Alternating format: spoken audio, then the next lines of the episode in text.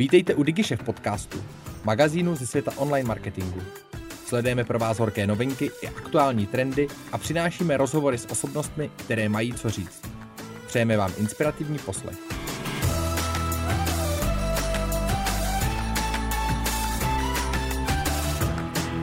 Ahoj, já jsem David Anoušek a společně s Aničkou tak vás vítáme u dalšího dílu novinek ze světa marketingu.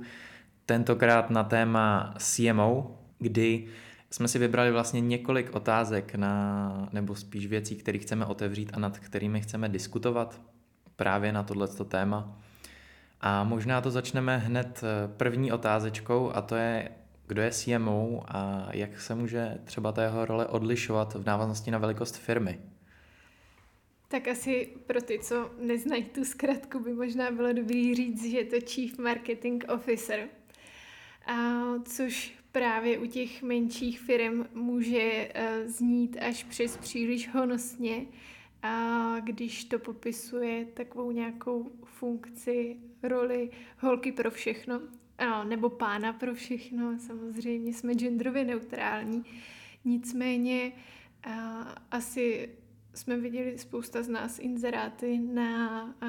někoho, kdo má být marketingový manažer u malé firmy. A ten popis agendy je nekonečný, mohli bychom si ho číst celou obědovou pauzu a pořád bychom tam nacházeli nové a nové úlohy. A, je vlastně tohle správně, snažit se najít supermana, který uh, zvládne všechny aktivity sám odřídit a pravděpodobně i exekuovat. No, já bych tady jako řekl, že strašně moc záleží na právě velikosti té značky. A rozhodně nesouhlasím s tím, že nebo spíš ta realita je trošku jiná, že vlastně ta hor, holka pro všechno, pokud chceme, aby to člověk jako znal v nějaké kvalitě, tak vlastně, vlastně úplně není. Nebo alespoň jsem se nesetkal s člověkem, který by měl hloubkový vhled do všech možných věcí, a většinou to pak sklouzává k tomu, že ten člověk, který u té menší značky dělá úplně všechno, tak začne, začne samozřejmě prioritizovat, začne, začne hrotit ty věci, které jsou nejdůležitější a myslím si, že to je tak vlastně správně. A věc, kterou si ty tady nakousla, tak jsou vlastně ty inzeráty, které právě obsahují úplně všechno možné, co my po CMO nebo vůbec od marketingu chceme a co od toho člověka, který by měl na tuhle pozici být přijatý, eh, měl splňovat. A na tohle téma tak jsem si našel článek eh, z roku 2014, nebo spíš studii, která byla eh, udělána Harvard Business Review právě na téma, kdo je CMO, jaké jsou jeho role. A oni tady vlastně zkoumali takovou neúplně pozbudivou věc, že CMOs jsou jedna, jedna z těch prací nebo z těch uh, druhů prací, která je nejčastěji nahrazená hned třeba v prvních letech po nástupu. No a řeší tady několik různých věcí, o kterých my se tady můžeme bavit a první z nich je právě nejasnost eh, toho, co vlastně tahle práce představuje, nebo co se od CMO čeká. A ať už je to tady navázané na velikost značky nebo na to, co ten člověk by měl umět, tak jaký je vlastně tvůj názor na to, co by CMO měl splňovat v nějakém základu, ať už se nebavíme o velikosti, velikostní značky, jestli my si vůbec jako marketiáci dokážeme říct, co tahle práce má obsahovat, když to kolikrát ani v tom inzerátu nebo od té firmy není, není jasně definovaný, kdy my jsme se před podcastem bavili, že Eh, na rozdíl třeba od eh, CFOs, tak eh, tady na to úplně ta příprava z hlediska školy není taková, nebo ani ty očekávání nejsou takový, tak pojďme si vlastně definovat, co za tebe by tenhle ten člověk měl splňovat, jestli jsou nějaký různý druhy těch CMOs a případně jak by měl asi vypadat tenhle ten inzerát. Za mě vlastně ta chyba základní je, že my se pisujeme po tom člověku, co by měl zvládat a umět místo toho, aniž bychom mu nastavili cíle, protože nám jako ve finále, jako majiteli firmy, může být téměř jedno, pokud ten člověk dodržuje nějakou firmní kulturu a, a hospodaří s prostředkama a není tyran, tak nám může být jedno, jak svých cílů dosáhne, jestli prostě ovládá PPCčka, nebo uh, posílá newslettery, nebo obchází lidi v supermarketu s letáčkama, tak ve finále fakt nám to může být bůřt, když uh, plní čísla. A ta čísla a cíle by měly být první, uh, co do toho inzerátu napíšu. I kdybych je tam nechtěla napsat jako v konkrétních hodnotách, tak uh, bych tam dala tu výzvu. Co je to, čeho by měl CMO u nás ve firmě dosáhnout a potom uh, bych do toho inzerátu psala, jaké taktiky třeba řešíme a jaké kanály a s čím si hrajem. A už bych to ale nechala vlastně na tom daném kandidátovi, kterou část toho portfolia pokryje, po případě přijdu s něčím novým, co tam moje firma zatím nevyzkoušela, tak asi jedině dobře. Ale primární za mě by měl být ten cíl a očekávání. Tohle je vlastně jako strašně eh, super přístup, který, abych se přiznám, mě vůbec jako nenapad, ale je to vlastně geniální v tom, že přesně začneme od toho, co od toho CMO chceme. A nenašel jsem snad žádný inzerát, který by přesně tohle měl. A je zajímavý, že fakt začínáme od těch eh, skillů, od těch eh, věcí, co by, co by měl ten CMO splňovat. A jak jsme se na začátku bavili, kolikrát to je vlastně neřešitelný z hlediska jakýhokoliv eh, normálního člověka. A tohle je za mě docela chytrý obejití toho, že nám vlastně fakt může být jedno, co ten CMO má za ten skill, pokud dokáže doručovat ty cíle, které máme, což je vlastně ta první věc, kterou by za mě alespoň CMO měl splňovat. A to je i schopnost stanovovat ty cíle nebo spíš ty taktiky k tomu dosažení toho cíle a pak, pak i řešit právě uh, do nějaký míry hlídání toho, jestli ty cíle jsou nereální a tak, uh, a tak dále. Takže asi jak, se, asi jak se bavíme, není to, není to specificky o tom skillu, ale přece jenom nějaký základní roz, rozdělení CMOS, který já jako vnímám v současnosti, že je, tak uh, je popsaný docela dobře v článku zase, který mám z Marketing Weeku a tam to rozdělení není přímý, ale tam vlastně daný těma obama, obavama. Ten článek už je starší a docela se tam dost odráží to, že eh, nástup digitálu a ty CMO se báli toho, že přesně třeba nezůstanou relevantní, což je ta první skupina těch CMOs, která se bála, chci zůstat relevantní, ale nevím, nevím, jestli to s tím nástupem toho digitálu zvládnu. Takže je to nějaká první skupina těch CMOs, který chtějí vidět úplně do všeho a chtějí vlastně u všeho být, všechno si zkontrolovat. Druhá ta skupina nebo ta obava, která byla v tom článku, tak bylo sestavit dobrý tým, což za mě definuje druhou řadu CMOs. Samozřejmě nejedná se o celkový rozdělení, každý, každý ten CMO nebo každý ten člověk tak je tvořený spíš sestavením těchto z těch obav nebo sestavením těchto těch věcí, ale právě ten, ta druhá skupina CMO jsou lidi, kteří chtějí spíš sestavit dobrý tým, eh, lidí, který, eh, kterým vlastně věří. A ta třetí tak je tvořená, nebo ta obava byla doručit ten růst což definuje ty základní skupiny, které jsou vlastně popsané i v tom eh, Harvard Business Reviewčku v té práci, což eh, jeden, byla, jeden druh těch CMO, tak ty byly zaměřený jenom na reklamu, což jak my marketáci víme, je to jenom jedna část to, toho marketingového mixu, je to jenom vlastně špička toho ledovce, ale tady vlastně nastává i ta chyba pak v tom definování té práce, že kolikrát většina firm prostě bere marketing jenom jako reklamu, což je samozřejmě špatně. Ta druhá, kterou jste tady definovali, tak je eh, strategická role, kdy zase ten eh, CMO jenom dohlíží na plnění těch cílů a do exekutivy se vůbec nepouští. A třetí byla Enterprise Wide Role, což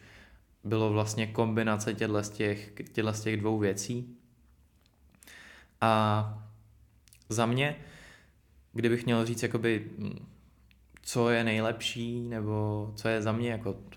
úplně nejlepší kombinace, tak eh, za mě to fakt jako strašně záleží a všechna, všechny ty cesty jsou nějakým způsobem relevantní, že vlastně fakt to nemusí, nemusí být jenom člověk, který je brutálně naskylený, ale když si, když si umí sestavit ten tým dobře tak, a umí plnit ty cíle, což si zmínila, tak to za mě úplně stačí. Ale přece jenom bychom tady měli probrat nějaký ty základní skills za nás, který by CMO měl mít. A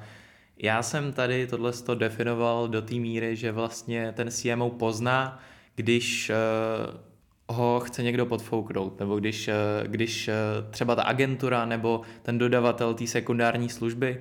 když neplní dobře tu službu, když se děje něco, co není úplně v souladu s, s tou strategií, tak aby měl alespoň ten základní skill, nebo alespoň, aby dokázal vycítit, že ať už ta agentura nebo ty dodavatelé nedělají úplně na 100% práci.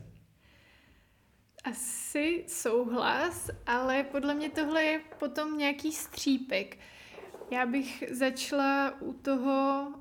že ten člověk musí být dobrý manažer. Ve chvíli, ve chvíli kdy to samozřejmě jednosložkový tým, um, tak musí odřídit sám sebe. Ale uh, už si to zmiňoval v těch hrozbách, že jo, hrozba je to, že nepracuji s dostatečně dobrým týmem. Takže uh, v tu chvíli, kdy ten člověk ten tým má pod rukama anebo si ho buduje, tak uh, to, co na žádný chief officer čehokoliv roli nemůžeme minout, tak je práce s lidma. To, aby si dostatečně dokázal motivovat, ale i využít pro plnění těch cílů, které máš zadané. Druhý, druhá uh, věc, která z těch skillů by mi dávala smysl, tak je vlastně nějaký strategický přístup. Když už nedefinovat strategii, tak by jí měl umět uh, sledovat a vyhodnocovat, jestli se z toho bodu A do toho bodu B uh, umíme dostat. Což mě vede ke třetímu skillu, který uh, je za mě práce s daty. Protože uh, ač si nemyslím, a zažila jsem i nějaký CMOs, který netušili, co jsou to GAčka a podobně, tak uh, Jedna z těch jako nej, nejzajímavějších uh, informací, která padla od některých CMOs, který já znám, tak uh, byla, že většina jejich času padne klidně z 50%, což není většina, ale čistě půlka, na přehrabování se v datech a na vyhledávání příležitostí, pokud na to samozřejmě nemám člověka, ale uh, možná, ono to možná trošku navazuje na to, co si říkal, uh, umět uh, vyčmuchat, když někde něco nesedí a ty součty tam nedopadají. No a čtvrtý skill, který bych já vytáhla, tak je práce nebo respektive budování vztahů na uh, té manažerské uh, úrovni v té dané firmě, protože co si myslím, že CMO nedokáže zlomit, je nějaký, nějaká nepřízeň uh, CFO. Pokud uh, mi do marketingu netečou peníze, tak se mi budou blbě plnit ty cíle, které mám zadané. A zároveň pro spoustu firm, ať už třeba z B2B, uh, je hodně důležitý vztah s obchodem protože zase tyhle dvě služby musí jít ruku v ruce a trošku se podporovat a vědět, co jedna strana dělá a jak toho může využít ta druhá. No a já se možná dostanu k věci za mě, nebo ty jsi to tady jako do určitý míry zmínila, ale je to vlastně věc, která, kdy, pokud bychom se bavili čistě už se CMOs, nebo pokud nás nějaký CMOs poslouchají, tak uh, řešit ty data, nebo ty si je zmínila, fakt jako přehrabování se v datech, to je z mý zkušenosti jedna z věcí, kterou ty CMOs řeší poměrně často. Tak přesně vyčmuchání toho talentu nebo řešení těchto věcí a té automatizace na, na úrovni těch dat je za mě věc, která jim jako může nejvíc, nejvíc času vlastně dát na zpátek, nebo může, můžou ten čas pak jinde, nebo můžou ten čas alokovat potom jinde, protože za mě co jsem, co jsem jako v minulosti si s tím zřešil. A byly to třeba i větší značky nebo středně velké značky, tak kolikrát, že ty věci se řeší, já nevím, v Excelu přesně, neznají GAčka a tak dále. A vlastně si ani neuvědomují, že ty věci jakoby můžou zautomatizovat, takže z mý, z mý pozice pokud tohle to řešíte, pokud si opravdu vytáh, vytáháte z CRM nějaký data do sheetu nebo do Excelu a tam si to teprve přepočítáváte, tak možná jenom věc jako Power BI, který tady samozřejmě děláme v Tasteu, tak vám může usnadnit jako hromadu, hromadu práce. A za mě kolikrát pak, když se to jako sesumarizuje a ten člověk před sebou vidí to, co musí prostě ručo jako házet do, do sheetu, do Excelu před sebou, tak kolikrát přesně vidí ty věci, které na úrovni toho dne, kdy to třeba musí stahovat, nevidí, ale uvidí to pak v nějaký sumarizaci za delší čas, tak eh, tak právě spozoruje. Takže za mě pokud eh, nějaký CMOs poslouchají, tak opravdu nepodceňovat tu práci s těma datama, s nějakou vizualizací, která je alespoň za mě u nás lidí jako strašně důležitá, že jedna věc, a někdo to třeba vidí, jo, jenom já prostě, co se týče, pokud bych viděl čistě čísla v Excelu, tak oproti těm grafům, který to dokážou ten trend tak jako hezky, eh, hezky učesat, tak eh, za mě ta práce s datama je ta první věc, která každému CMO usnadní tu práci. A ještě jednu věc, kterou tady sice jako nemáme v, eh, v plánu řešit, ale vlastně mě u toho napadla, u těch skills, které jsme řešili, jak bys řekla, že se ten člověk k těmhle těm skills uh, může jako nějak dostat nějakou nej, nej, nejlepší formou? Nebo já vím, že hodně, hodně věcí je zkušenost a třeba co se týče toho vedení lidí, tak tam je určitý uh, určitý i vrozený talent na to, na to řešit nebo mít vůbec nějakou emoční inteligenci a tak dále. Ale kde, kde ty bys řekla, že když pomineme vyloženě nějak, nějak, uh, nějaký skills právě co se týče marketingu nebo toho, jak funguje branding a tak dále. Úplně se oprostíme od těchto z těch věcí spojených s marketingem, ale právě třeba co se týče toho managingu toho lidí, je tam za tebe nějaká věc, jak, jak jako postupovat, kde se, kde se třeba vzdělávat, nebo je to opravdu za tebe čistě o tom zkoušení, o tom třeba sledování lidí, kteří s tím mají zkušenosti, nebo... Za mě je to něco, co začíná u tvé osobnosti a přes co možná nejede u většiny lidí vlak. A to jsou dvě základní vlastnosti, které potřebuješ pro jakoukoliv v podstatě roli v životě, ale je to selský rozum a je to dopředná energie, to snažit se věci posouvat. A to si myslím, že tyhle dvě věci ti jako otvírají dveře k tomu být pozorný a vnímat kolem sebe informace, které probíhají a které ty ani nepotřebuješ pochopit do hloubky, ale uh, vlastně ty se chytáš tady těch háčků, který tě posouvají samozřejmě dopředu a uh, za mě je to vlastně zpátky k tomu, co jsi říkal ohledně těch dat. Já si myslím, že uh, kdo v dnešní době nezachytil nějakou možnost automatizace, tak uh, musí být hodně slepej k tomu, co se kolem děje v tom uh, jeho oboru. Takže uh, podle mě potřebuješ prostě sledovat věci, co se dějou kolem tebe, uh, ať už proto, aby se rozvíjel jako dobrý manažer, nebo a proto, aby se rozvíjel jako odborník v marketingu. A vlastně ti stačí ty střípky pro to, aby si postupně tvořil nějaký obrázek a za pomocí selského rozumu si to domyslíš a za pomocí dopřední energie uh, buď toto někomu zadáš, nebo prostě si vytyčíš cíl, který ho dosáhneš a uh, to jako je asi univerzální uh, pravidlo, který já vyznávám, ať už jde o marketing nebo jakoukoliv jinou roli. No a já, já trošku využiju, že, že tě tady mám a ty jsi ve vedení strategy oddělení a mně přijde, že máš jakoby ty organizační skills, co se týče nejenom jako vedení lidí, ale i hlídání si tasku jako ostatních lidí a tak, že to máš poměrně, poměrně jako fakt na dobrý úrovni. Když to srovnám kolikrát i, že třeba na nabídkách děláme spolu a tak, tak mně přijde, že kolikrát si dokážeš docela dobře pohlídat právě kvalitu těch nabídek a i to, co kdo odvádí, odvádí na té nabídce a tak dále. Máš nějakou radu třeba pro lidi, a to by zajímalo i mě osobně, pro lidi, kteří třeba v základu jakoby organizačně trošku tápou, tak jak si to jako sesumírovat, jaký si udělat nějaký daily check, nebo s jakýma nástrojemi, tady máme teamwork, ale jak jako s tímhle s tím pracovat, tak aby člověk bojoval třeba proti své přirozenosti a třeba nemusí mít, nemusí mít právě ty skills, o kterých tady mluvíš, ale jestli si někdy v životě, nebo někdy, jestli někdy v životě se ti stalo, že přesně si musela províst nějaký ty uh,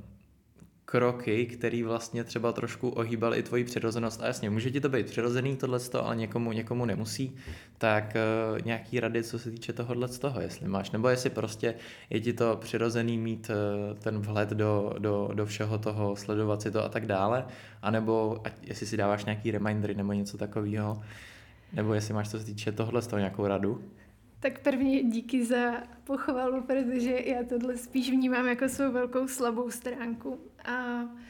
a právě, že dost často musí mít proti svojí přirozenosti právě proto, aby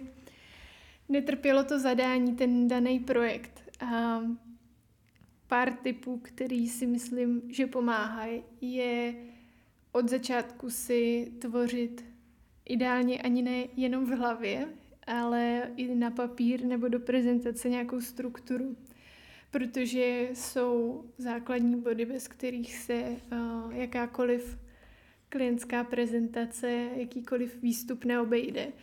A pokud já si uh, ty body sepisuju uh, a vím o nich, připomínám si je, tak uh, se mi i v hlavě trošku buď to na to blokuje místo, že musím to udělat já, anebo tohle sakra dělat já nechci, tak to musím někomu zadat. A, a v tu chvíli já si myslím, že co může taky pomáhat, je uh, nějaký respekt k ostatním, protože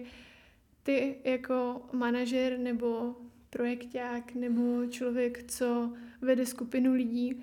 tak asi nikdy nebudeš úspěšný dlouhodobě, pokud uh, budeš ty lidi dostávat po každý, když po nich něco chceš do diskomfortu. Takže buď to uh, myslet na to, že když jim to zadám včas, tak asi pravděpodobně to včas dodaj, když se párkrát připomenu. A, a nebo prostě já nefunguji jako dobrý manažer a v tu chvíli bych si to měla vyžadat sama. to je můj přístup, ale myslím si, že nebude úplně univerzálně platný a a vlastně asi není i nějak uh, dobře strukturovaný. To je, no, to je, to je super. Je, je super, jakože mně, mně vždycky přišlo, že to máš jako přirozeně, dobrý slyšet, že to tak jako přirozeně nemáš, protože já jsem třeba člověk, který jako v základu je vlastně dost, nebo já jsem jako totálně neorganizovaný člověk v základu. A je, je vtipný, že hodně lidí mi říká, že taky vnímají jako, že, jako opak u mě, ale já to mám vlastně tím, že já se fakt snažím si tu práci organizovat nejvíc, jako jak to jde. A já třeba jako pracuji vedle i ve svém životě třeba s Notionem, kde si fakt kolikrát házím i věci, jako třeba objednání se na zubaře a tak, jo, abych si, abych si prostě co nejvíc organizoval ten život, ale trošku se do toho jako kopu, jo, fakt trošku se kopu do toho, protože to není moje přirozenost, ale za mě,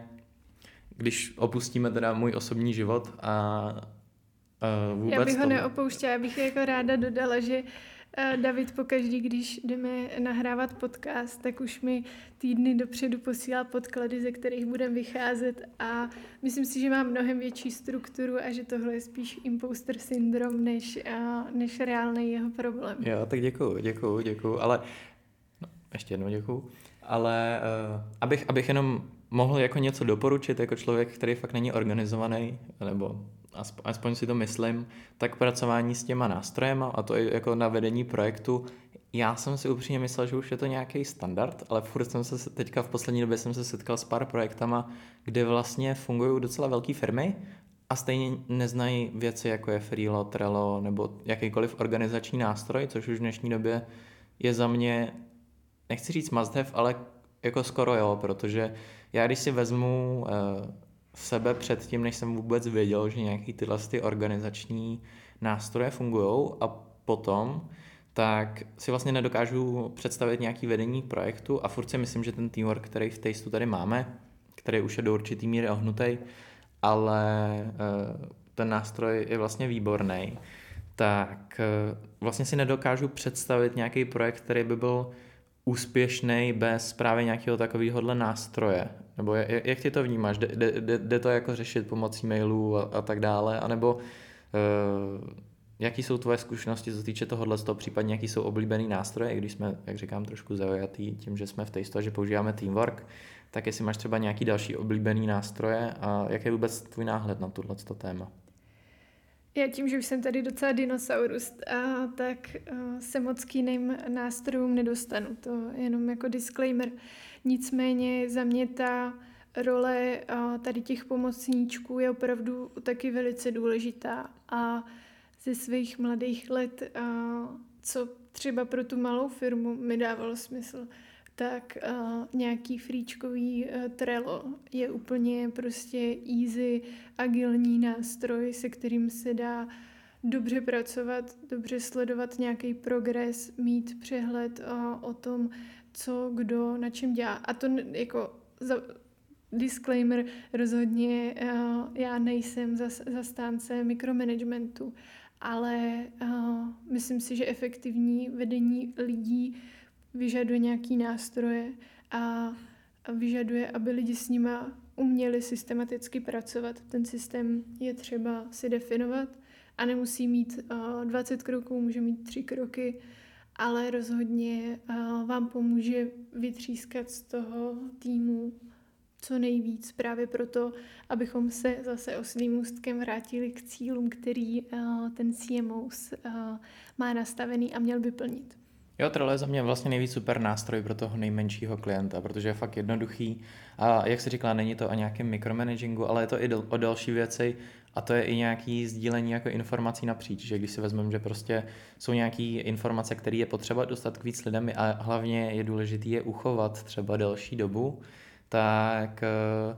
pokud se informace předávají v mailech, nikam se jako nedávají, tak přesně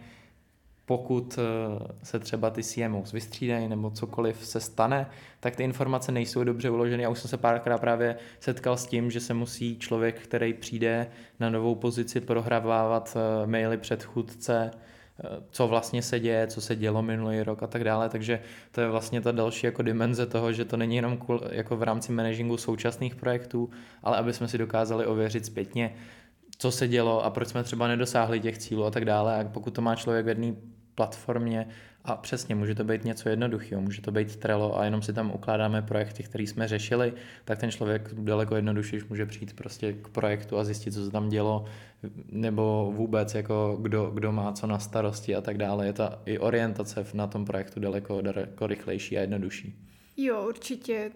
Je to služba do budoucnosti, je to o zastupitelnosti. Toho vypadne najednou jeden člověk z týmu a do jeho mailu se nikdo nedostane, do jeho telefonu se nikdo nedostane, ale do toho o, nástroje pro organizaci práci byste měli vidět všichni. Měl by tam být nějaký admin, který dokáže zpřístupnit cokoliv a, a za mě za mě fakt jako důležitý, ať už uh, se jedná o ukládání dokumentů na nějakým driveu, Google, OneDriveu, čemkoliv, tak aby to mělo svoji hierarchii, strukturu a práce s organizačním toolem, práce s kalendářem, tak aby uh, projektáci, ostatní členové týmu věděli, na čem ten člověk pracuje, kde je, uh, kdy se asi vrátí, Všechno, všechno se to hledá a relativně jednoduše nastavit a promazávat kolečka toho týmu, takže za mě jako o, nějaká technická zdatnost je vlastně další ze skills, který by měl CMO mít. Jo, určitě. A když už jsme u těch, u těch projektových věcí, nebo toho projektových řízení a těch nástrojů, což uh, musím říct, že vlastně nebylo, neměli jsme tady ani, že bychom tohle měli řešit, ale tak nějak přirozeně jsme k tomu sklouzli, protože je to s tou prací spojený. Tak za mě, pokud někdo řeší uh, nějakou databázi, databázi informací nebo databázi knowledge, tak já hodně i díky tomu, že jsme začali dělat tyhle si podcasty, ať už s Aničkou nebo s bráchou, tak já hodně pracuji právě s tím Notionem, kde si jako ukládám všechny ty uh, články, který, který řešíme, tak abych se k ním zpětně mohl třeba dostat když právě řeším nějaký problém. A to je třeba věc, která mi reálně zabírá víc času, než, než bych jako chtěl. Ale přesně pak tam vidím tu výhodu ne v rámci jako ušetření současného času, ale v ušetření času, když hledám odpověď na nějaký problém, na který už jsem v minulosti jako tu odpověď nalezl. Jo? Takže tady doporučuji fakt ten Notion, nebo v Tasteu používáme Spaces na ukládání těch informací a za mě tohle to když to řeknu v uvozovkách sraní každý týden s tím ukládáním, tak je jako spíš taková investice do budoucna za mě. ale eh, nemusí to řešit každý, je to za mě jako taková nice to have věc, když jako člověk chce, chce mít něco navíc. A pokud to vezmu na úroveň toho projektu, tak přesně ukládání eh, věcí, které jsme v minulosti řešili, přesně aby jsme se dokázali zorientovat v tom, co bylo za problém minulý rok a tak dále, což nechci toho úplně sklozávat, ale přesně třeba eh, vrátíme se k těm gáčkům, do, doplnění komentu nebo i do těch účtů doplnění komentu toho, že tady jsme začali nějakou kampaň. Jako to je věc, která vlastně není jako běžná u většiny, většiny klientů a je to zase věc, která když já přijdu k novému účtu nebo když řešíme nového klienta a stokrát se mi stalo, že jsme řešili, proč eh, year, year to year srovnání je úplně vedle. No a klient, klient řekne, že eh, je to špatně, že, že je to zvláštní a ode mě přijde otázka, jestli třeba minulý rok se nejela nějaká akce nebo něco se, něco se nestalo. No a v tu chvíli teda informace od klienta, že teda ne, nebo že o ničem neví a tady jako lidi z placené reklamy, tak známe, známe samozřejmě tooly, které nám dokážou jako tohle zpětně najít, nebo já minimálně znám tool, který dokáže uh, najít to, co se na tom webu dělo minulý rok a kolikrát pak přesně přijde člověk na to, že tam běžela akce minus 50%, jo? takže si tímhle s tím i šetříte čas do budoucna s nějakým uh,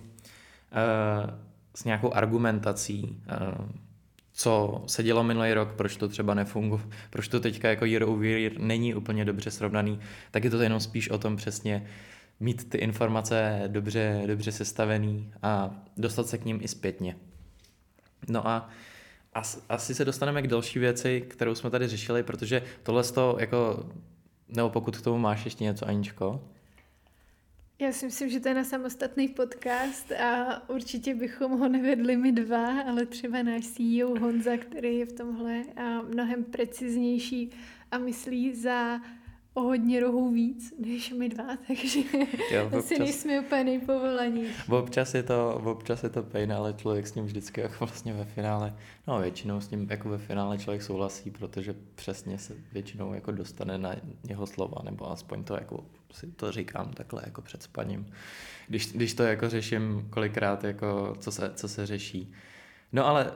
tohle vlastně nedělání si poznámek nebo neřešení, tak jedna jako za mě chyb, která může, může toho CMO do budoucna mrzet nebo může ho dohnat. Uh, jsou za tebe jako nějaký chyby těch CMOs, který si, si třeba všimla nebo opakují se za tebe a řešila jsi to třeba víckrát? Tak, aby se toho mohl třeba případný CMO nebo někdo, kdo tuhle tu roli řeší nebo kdo do budoucna chce být CMO, tak aby se toho mohl vyvarovat? Ono to navazuje na úvod tohohle uh, rozhovoru, téhle diskuze. A to je, já si teda myslím, že CMO by se neměli tolik střídat, že jejich chyba je, že buď to to brzo zdávají, anebo dost často uh, mění dres a ve finále vždycky, když přijdeš do toho nového dresu, tak potřebuješ ukázat, že ty jsi vlastně to nový koště, co dobře mete a, a že vymete všechny ty věci, které tam předtím byly, ať už nefungovaly, či fungovaly. A já vidím prostě velký problém v tom střídání, protože a to má spíš i návaznost uh, na značku a na nějaký uh, její sdělení a pozici, ale to, že uh, dost často ta komunikace udělá strašně moc kotrmelců a je fakt potřeba ukázat, že já, já prostě vím všechno nejlíp a všechno změním a všechno posunu a, a pak se jenom ten zákazník diví, ty já nepoznávám ten obal toho produktu tady v, ty, v tom regálku a, a já vlastně nerozumím tomu uh, newsletteru, který mi přišel. A co se to s nima stalo, proč prostě se nedrží toho co jsem měl rád a co fungovalo. A já rozhodně nejsem nějaký odpůrce inovací, nicméně mi právě přijde, že je dost často spíš na škodu, když se nevěnuje dostatek času vyhodnocení toho, co teda reálně funkční je a co třeba potřebuje ještě víc podpořit a dlouhodobě opakovat, proto aby funkční mohlo být. Prostě nevzdávat ty věci uh, moc brzo. No a tohle je spíš takový sdělení i pro CEOs, protože já si myslím, že kolikrát jako ten tlak přesně na to uh, je i z téhle uh, stránky nebo od, od těch vlastně ostatních lidí, protože, jak jsem říkal, marketing je kolikrát braný jenom prostě jako ta reklama a jako to, co je vidět. A dovedu si představit, že třeba ten CMO přijde, vlastně nechce nic měnit, ale za chvilku přijdou otázky, eh, jako co, co teda vlastně jako tady děláš, jo? Co, co si jako změnil, ta, eh, to sdělení je furt stejný, ta reklama je furt stejná a tak dále. Jsi tady vůbec jako k něčemu a, a, a tak dále. A pak může třeba přijít k tomu vystřídání. Takže já souhlasím, že vlastně další skill, který jsme tady nezmiňovali, ale je to za mě jako důležitý skill a možná jeden jako z nejtěžších, je nedělat jako kolikrát nic nebo ne, neměnit to, co funguje. A beru to tak i jako z pozice člověka, který prostě dělá ten performance a kolikrát člověk přijde prostě k účtu, kde on má na to jako nějaký nový inovativní vhled, jenže ty kampaně prostě fungují kolikrát jako dobře. A teďka jako vyřešit si sám sobě, že jsou třeba postavený jako, nejsou úplně postavený logicky, není to úplně dobrý, ale fungují dobře. Jo, a teďka člověk prostě řeší sám v sobě, jestli teda má přijít s tím novým inovativním stylem a mu dá se to přehodit i na tu značku, jestli má teda přehodit ten zastaralý kabátek té uh, značky, jestli má pozměnit barvy, jestli uh, se už tenhle, ten, uh, tahle tonalita nepoužívá dneska, jestli nerezonuje s tou současnou cílovkou, nebo jestli to, jak je ta značka postavená, jestli je moderní, tak za mě jako odolat těm vlastně tendencím a fakt si vyhodnotit, jestli to vůbec jakoby něco přináší a jestli vlastně ten archaičtější způsob komunikace nebo to, eh, jak to logo je postavený, jestli vlastně ne, není dobře, nebo jestli právě bychom neobětovali tu jednu z nejdůležitějších věcí, a to je ta rozpoznatelnost té značky, jestli tohle vlastně neobětujeme tím, že chceme být inovativní, tak za mě přesně jako tenhle ten přístup jako nebejt vždycky in, což, což je mimochodem uh, i věc, kterou rozebíral uh, v článku pro Contagious, který bude přiložený k tomuhle tomu našemu podcastu, kterou vlastně řeší ex uh, CMO Nike. A on říkal, že se vlastně nesnaží uh, on to chasing cool, když to tak řeknu, ne, nesnaží se prostě být furt cool, nesnaží se být in, snaží se být Nike za sebe. A za mě tohle z toho přesně furt se probírá Gen Z a tak dále a prostě musíme inovovat tak, aby jsme rezonovali s tou Gen Z, tak aby jsme se jako předělali, aby, aby jsme byli pro tuhle tu generaci relevantní. A kolikrát prostě nejtěžší věc je třeba i trošku přehohnout tu značku, ale ne, neměnit prostě všechno, nebo mm, jako nesnažit se být uh, úplně inovativní, nemusí být úplně jednoduchý. No. Možná, možná jsem to rozvedl víc, než jsem musel, ale za mě je tohle důležitá, důležitá věc ale člověk si to musí argumentovat to vedení, protože přesně jak jsem říkal, většina, eh, nebo nechci, nechci generalizovat, jo, nesnáším to generalizování, ale prostě kolikrát fakt v té firmě jediný, co, co je vidět, tak je změna toho, hm, toho vizuálu nebo změna toho sdělení,